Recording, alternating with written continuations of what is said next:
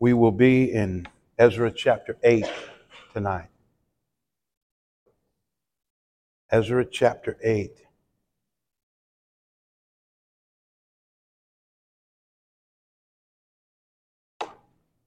God is good.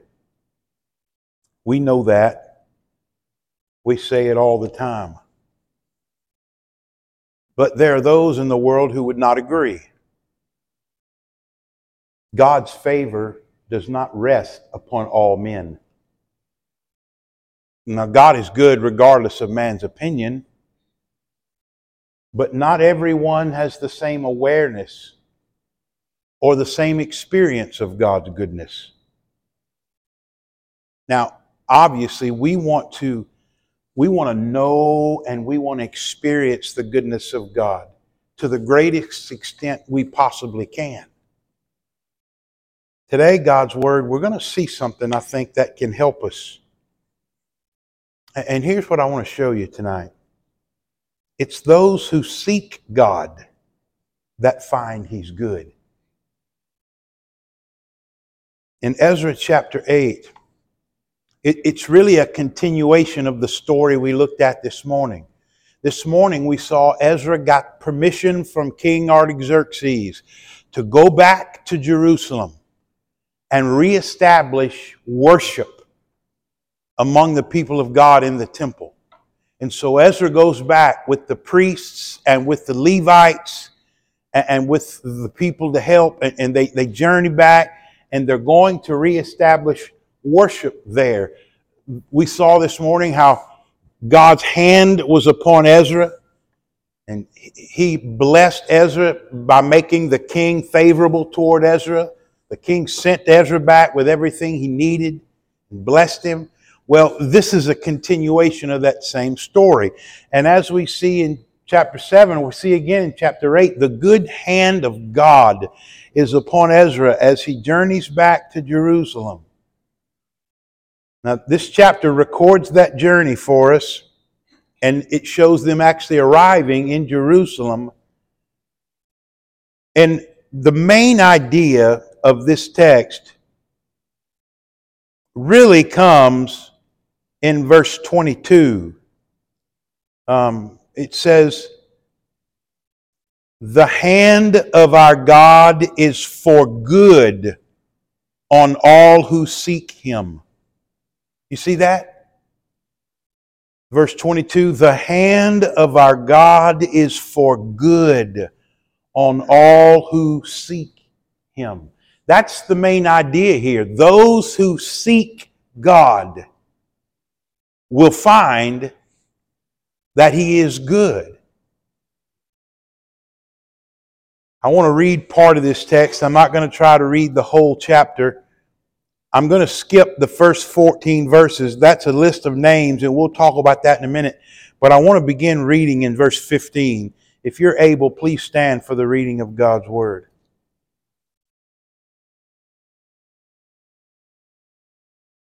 I gathered them to the river that runs to Ahava, and there we camped three days. As I reviewed the people and the priests, I found there none of the sons of Levi. Then I sent for Eleazar, Ariel, Shemaiah, Elnathan, Jarib, Elnathan, Nathan, Zechariah, and Meshullam, leading men, and for Joiarib and Elnathan, who were men of insight. And I sent them to Iddo, the leading man at the place Casiphia, telling them what to say to Iddo and his brothers and the temple servants at the place Casiphia, namely, to send us ministers for the house of our God. And by the good hand of our God on us, they brought us a man of discretion, of the sons of Mahli, the son of Levi, son of Israel, namely Sherebiah with his sons and kinsmen, 18. Also Hashabiah and with him Jeshaiah of the sons of Merari, with his kinsmen and their sons, twenty, besides 220 of the temple servants whom David and his officials had set apart to attend the Levites.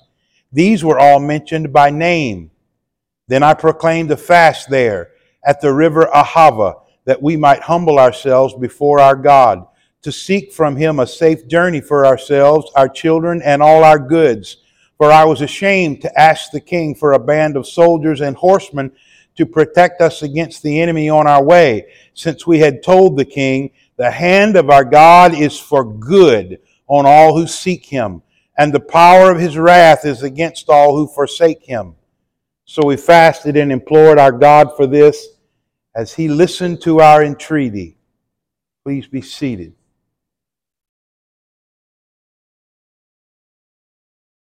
The idea of seeking God, as it's described in this chapter, is not seeking God for some specific answer.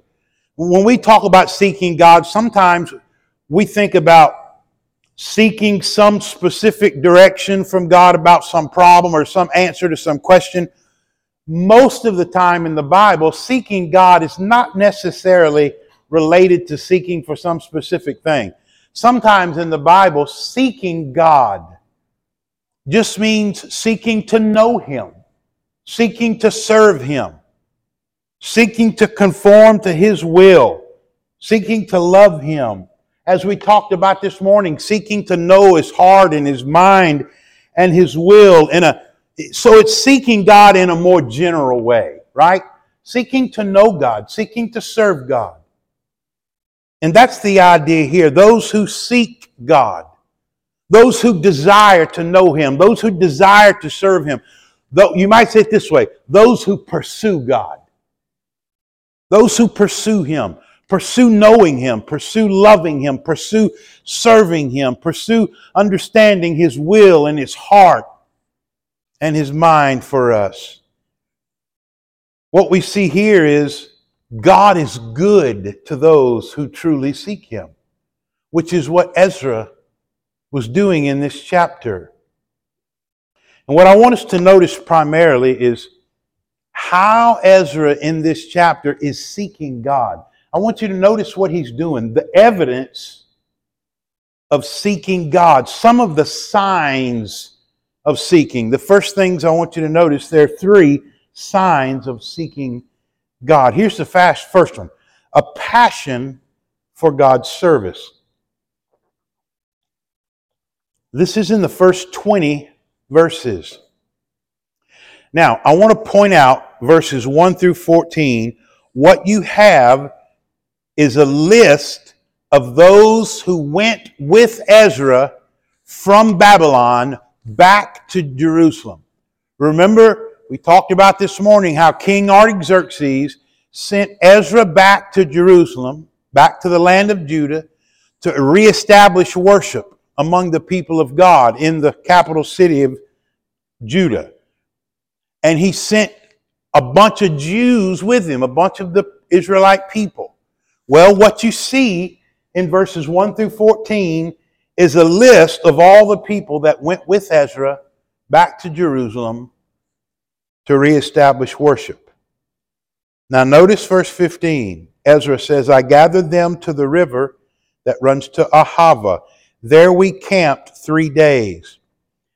As I reviewed the people and the priests, I found there none of the sons of Levi. Now, why is that important? There are no Levites. Well, Levites served as assistants to the priests in the temple. In other words, Levites were important in order to conduct worship. The Levites took care of the temple. They helped prepare the sacrifices. It was usually the Levites who would slaughter and skin the animals being prepared. They prepared the showbread, the bread that was placed on the table in the presence of the Lord. They had a lot of duties like that. They weren't officially priests, but a lot of the actual work in the temple was done by the Levites, and they were critical to the proper operation of the temple. So if they didn't have any Levites, there'd nobody, be nobody to do all these duties and the worship of the temple would suffer. They weren't priests, but they were of the tribe of Levi, which means they were called to serve God in the temple.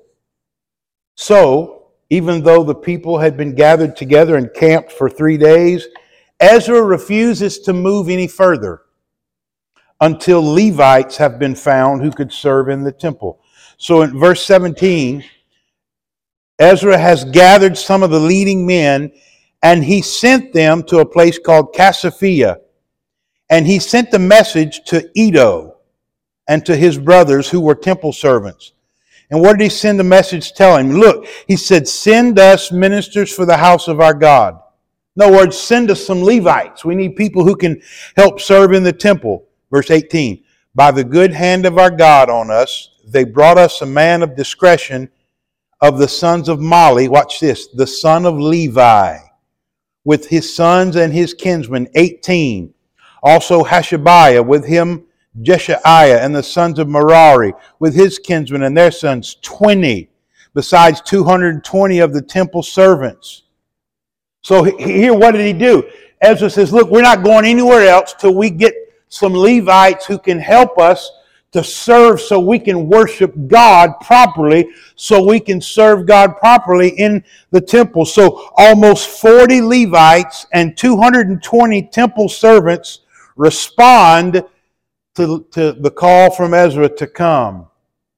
Now, this is the leadership of Ezra. And what he demonstrates here is a passion to serve God and to worship God properly in the way that God would command. What I want you to think about is this to seek God means to seek to worship Him as He would have us to. You understand? It wasn't enough for Ezra just to go through the motions of restarting the temple worship. No, he said we got to honor God and serve God the way He dictated to us. That's part of seeking God, seeking to worship God according to the way that He has given us to worship Him. Now, for you and I, as we think about serving and worshiping God in the way that He would intend for us to, seeking God by seeking to serve and worship Him rightly. One of the things that would mean for you and I is that we would have a passion for God centered worship. What do I mean? I mean, the audience in our worship service is always who? Who's the audience? He is.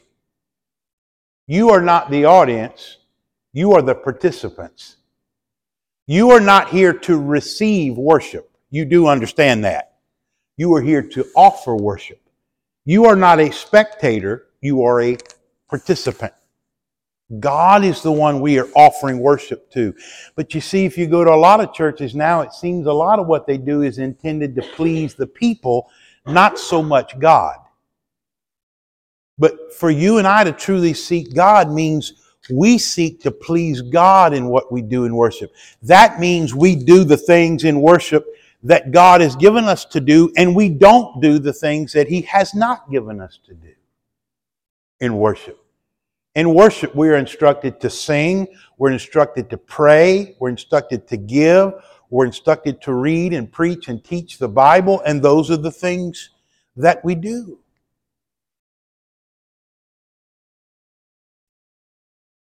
So I want you to think about that. Seeking God. What do we mean by seeking God? We mean, first of all, having a passion for God's service for serving and worshiping God the way He intended us to.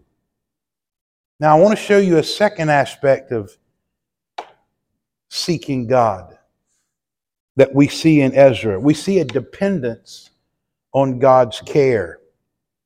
In verses 21 to 23, I want you to notice what Ezra does in verse 21.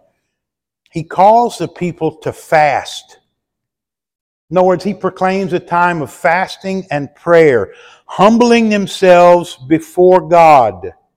Look at verse 22. Well, it says there in verse 21, it tells us why. To seek from him a safe journey for ourselves, our children, and all our goods. In other words, Ezra is fasting and praying because he wants God to protect him and the people and all of their possessions that they're bringing from Babylonia back to Jerusalem. Verse 22, look at it. I was ashamed to ask the king for a band of soldiers and horsemen to protect us against the enemy on our way, since we had told the king, The hand of our God is for good on all who seek him. Verse 23 So we fasted and implored our God for this, and he listened to our treaty. I want you to watch this. He demonstrates a dependence on God's care. What do I mean? You notice it said in verse 22, it says he was ashamed to ask the king to send soldiers to protect them. See, he could have asked the king, Would you please send a band of soldiers to protect us and all of our possessions? Remember, the king had given them gold and silver and vessels for the temple that were real valuable, and they could be dangerous. They could be robbed or killed or ambushed or whatever. But he, he, so the king could have sent a group of soldiers to protect them. But Ezra said, I was ashamed to ask the king to send soldiers to protect us. Why was he ashamed? He tells us, because I had already said to the king, the hand of God is for good on those who seek him. He had already told the king, God's going to take care of us. We're seeking God, we're seeking to serve him and do what's right, and he's going to take care of us. So he felt like if I asked the king to send soldiers, it's because somehow I don't trust God's going to take care of us.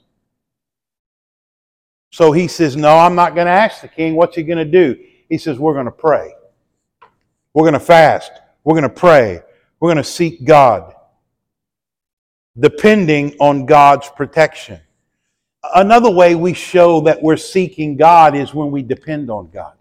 Not just when we have a passion to worship and serve Him the way He pleases, but when, when we truly show we're seeking Him, when we show a dependence on Him.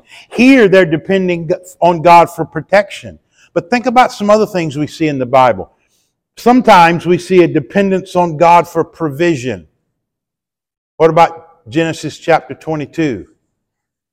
Abraham and Isaac are on the way up the mountain. God has told Abraham to sacrifice his son Isaac.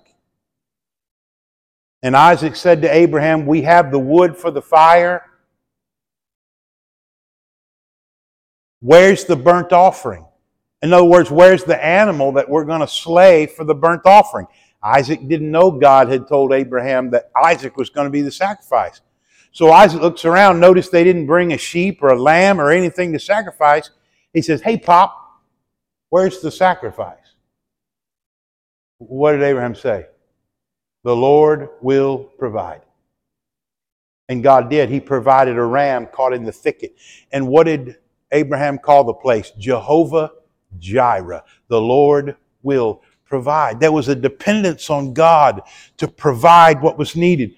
Think about David and Goliath. Here's also someone who's depending on God. What was David depending on God for? Strength.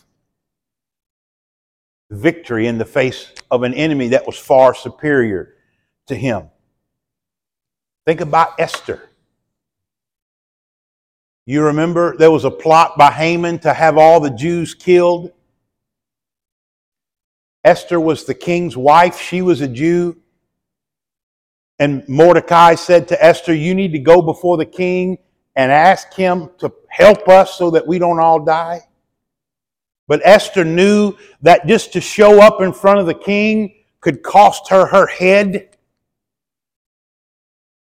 So she called for a time of fasting and prayer. What was she depending on God for when she set foot in the king's presence, knowing it could cost her life? What was she depending on God for? She was counting on God's favor with the king. She was counting on God to give her favor. Listen, if we're truly seeking after God, to know His heart and His mind and His will, it's going to be reflected in the fact that we look to Him to care for us, no matter what the situation or no matter what the nature of the need. We depend on God.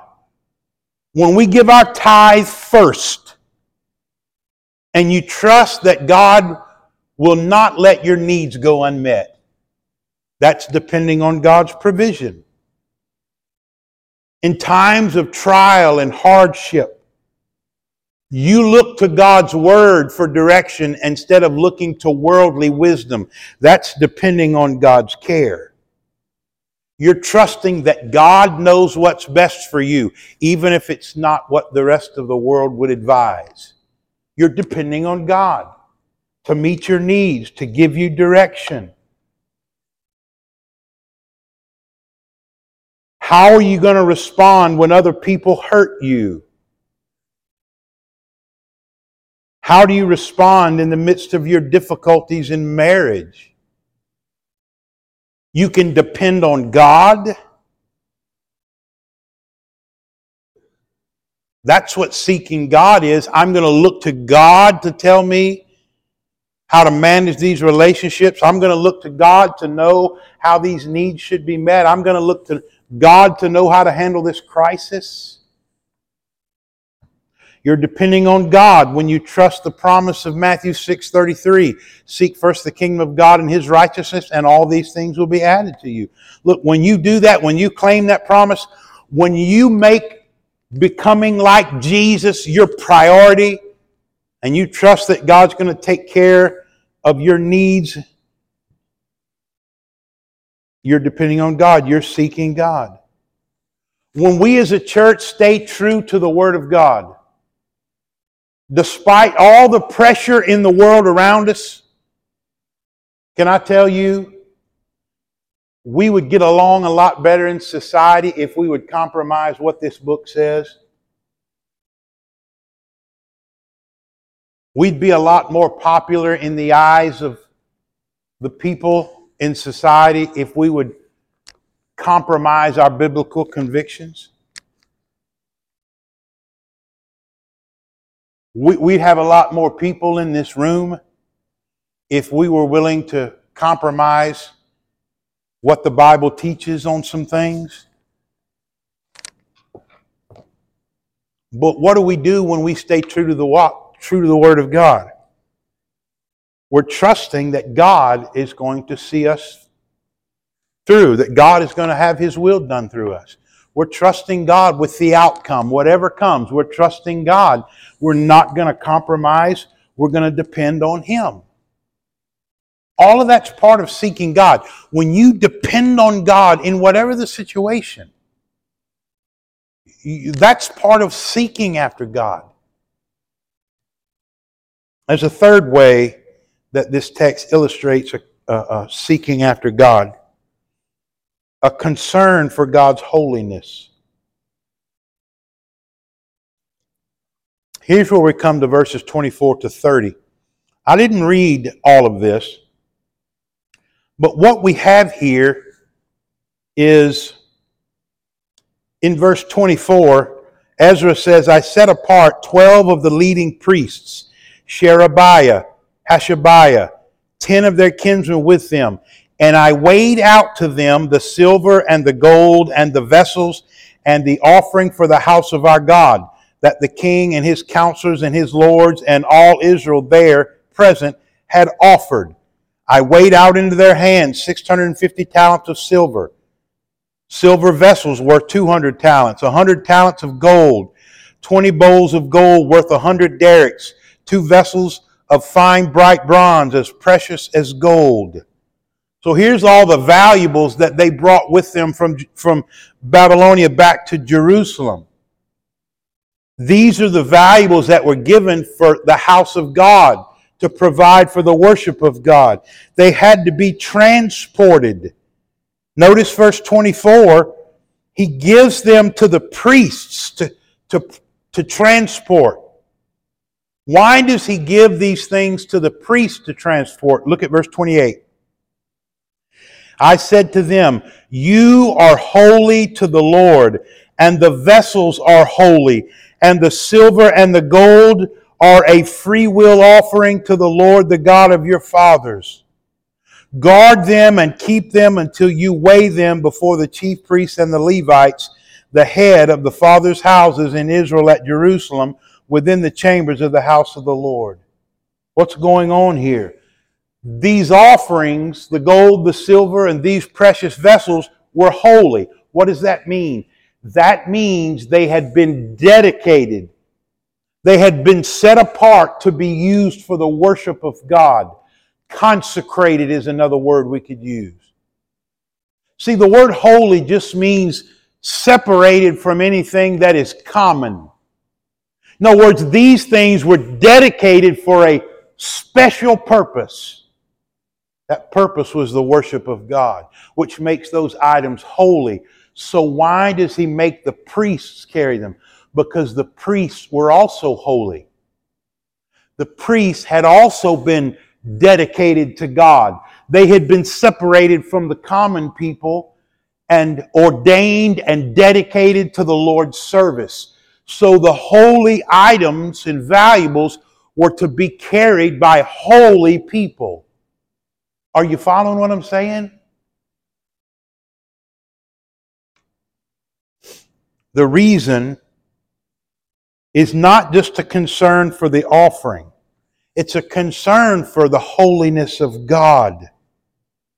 Listen, Ezra does not want the things that have been set aside for worship of God to be treated as if they were common.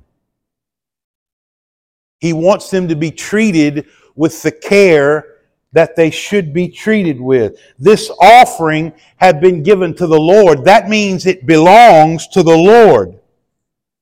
And if it belongs to the Lord, that means it is holy and it should be treated as holy. Think about this. A disregard for the holiness of God is one of the things that caused Israel to end up in slavery in the first place. Let me read you Ezekiel 22 26. Israel's priests have done violence to my law and have profaned my holy things. They've treated them as common. They have made no distinction between the holy and the common. Neither have they taught the difference between the unclean and the clean, so that I am profaned among them. Understand, when we talk about seeking God, that involves a concern for His holiness. If we want to know God's heart, God's mind, and God's will, well, at the center of God's heart and His mind is and His will is His concern for His own holiness. Here's what I mean God demands to be treated as God. When the Bible says God is a jealous God, that means He and He alone is to be treated as God. You're not to treat somebody who's not God as if He were God. And God always demands that He be treated as God. God is not like people. He is completely separate and set apart from us. He is the very definition of what it means to be holy and he refuses to be treated as common or profane or ordinary or dirty.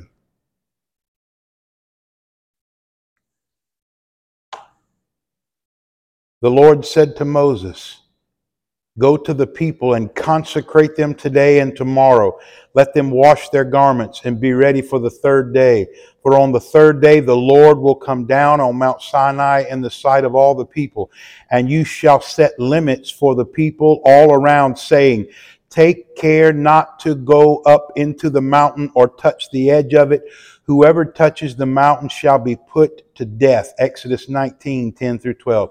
What's that about? God is holy, and those who are not holy do not dare approach God. You see what Ezra's trying to do when he wants to make sure the, the things that have been set apart and made holy for the worship of God are treated with the reverence and respect that God's things should be treated with? He's concerned not about the things, it's about the purpose those things have been dedicated to, right? Listen to me. This room that we sit in is not sacred for any particular reason other than the fact that it has been set aside for the worship of God. It's the reason we have this building here that makes it sacred.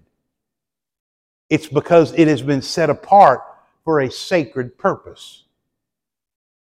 We don't worship the building. Our concern is that God be treated as holy. And this place has been set aside for him, for his worship. How do you and I display a concern for God's holiness? Let me suggest a couple of ways. One way is how we speak of God. First of all, we obey the command not to use the Lord's name in vain. Now, when we talk about using the Lord's name in vain, that's not simply using God's name attached to some vulgarity. That is using his name in vain, but that's not the primary instance when the Bible talks about using God's name in vain. Using God's name in vain means using it without a holy purpose. In other words, using God's name or speaking of God as if he were just another person. Let me give you an example of using the Lord's name in vain. The man upstairs.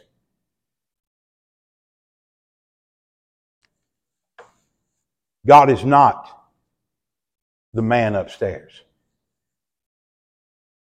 You're talking about God as as if he's just some benevolent grandfather that lives in the attic. First of all, God's not a man, period. We don't speak of God as if he were ordinary, as if he were common, or use his name in some unsacred fashion. My God. That's using the Lord's name in vain. That's not speaking of God with the reverence and respect that God deserves. In other words, when we speak God's name, we speak of Him as God with the utmost of reverence and respect. And when you publicly speak of God, you speak of God in a way that others are going to see that you have the utmost of respect for God. What's that? That's a concern for God's holiness. Here's another way you can show a concern for God's holiness by not tarnishing his name with your life. If you call yourself a Christian, you wear his name. You attach the name Christ to yourself. That means how you live and how you speak affects how people think of him. Your life is a reflection of Him because you have the name Christ attached to you. How many of you had parents or grandparents that used to tell you, don't forget the name you carry? Right? Anybody would tell you that? Don't forget who whose you are. In other words, don't forget, for me, it'd be don't forget you're young and the way you act reflects on right your parents and your grandparents. It's the same way. If you're going to call yourself a Christian, then the way you live should bring honor to the name. It shouldn't tarnish it. See, we show a concern for God's holiness when we are careful to live in a way that shows God to be holy and not dishonors Him. I need to move on. The first thing we saw is signs of seeking God. Now, I told you the main idea here is that it's those who seek God who find out He's good. So we've seen the signs of seeking God. Now I want to show you glimpses of goodness. I want to show you how God's goodness was demonstrated to Ezra as he sought God. Verse 31. We departed from the river Ahava on the twelfth day of the first month to go to Jerusalem. Here's where the journey from Babylon begins. The hand of our God was on us, and he delivered us from the hand of the enemy and from ambushes by the way. There's the first way God's goodness was shown to the people. He did, in fact, protect them without the need of soldiers and an army. Another way God showed his goodness to the people was back in verse 18. He provided the Levites and the temple workers that they needed. Remember, we talked about that? How they needed Levites to serve in the temple? Well, God provided them. God protected them. Verse 34, look what it says there. This is referring to, remember all the valuables, the gold and the silver and the vessels for worship that they were given? Verse 34 The whole was counted and weighed, and the weight of everything was recorded. In other words, all of the valuables got where they were going without being tarnished, without losing any of them, without any of them being stolen. The cargo was delivered safely. Now remember, what is the ultimate purpose of the trip? To reestablish the worship of God in the temple. Look at verse 35. At that time, those who had come from captivity, the returned exiles, offered burnt offerings to the God of Israel 12 bulls for all Israel, 96 rams, 77 lambs as a sin offering, 12 male goats. All this was a burnt offering to the Lord.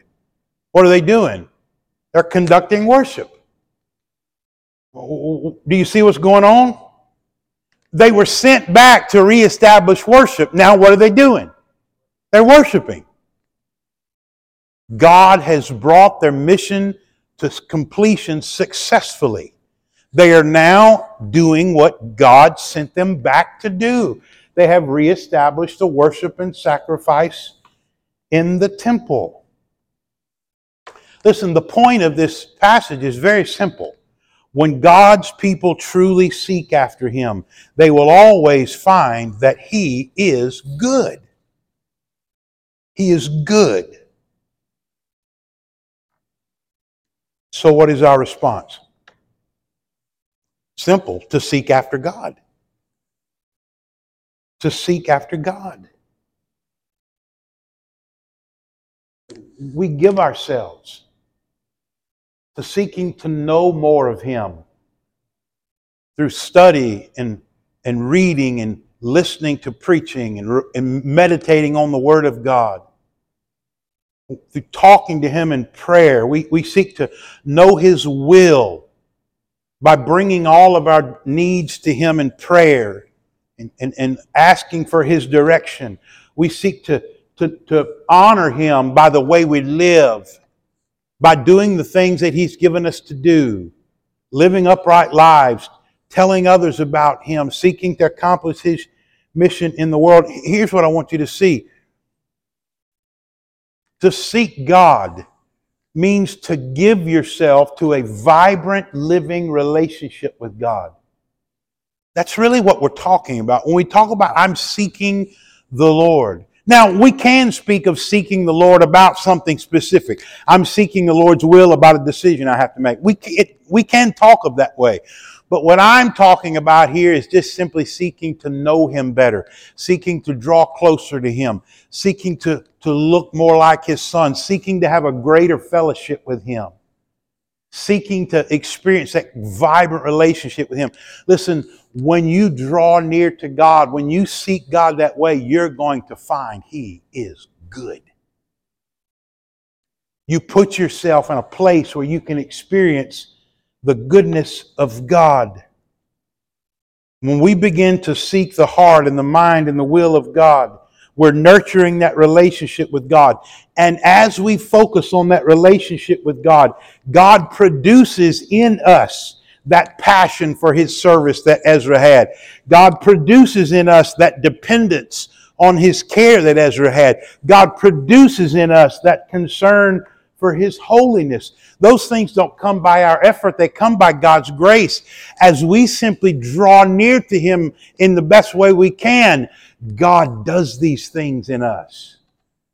And we find ourselves in a place where able to experience the goodness of God and relish His goodness. Let's pray.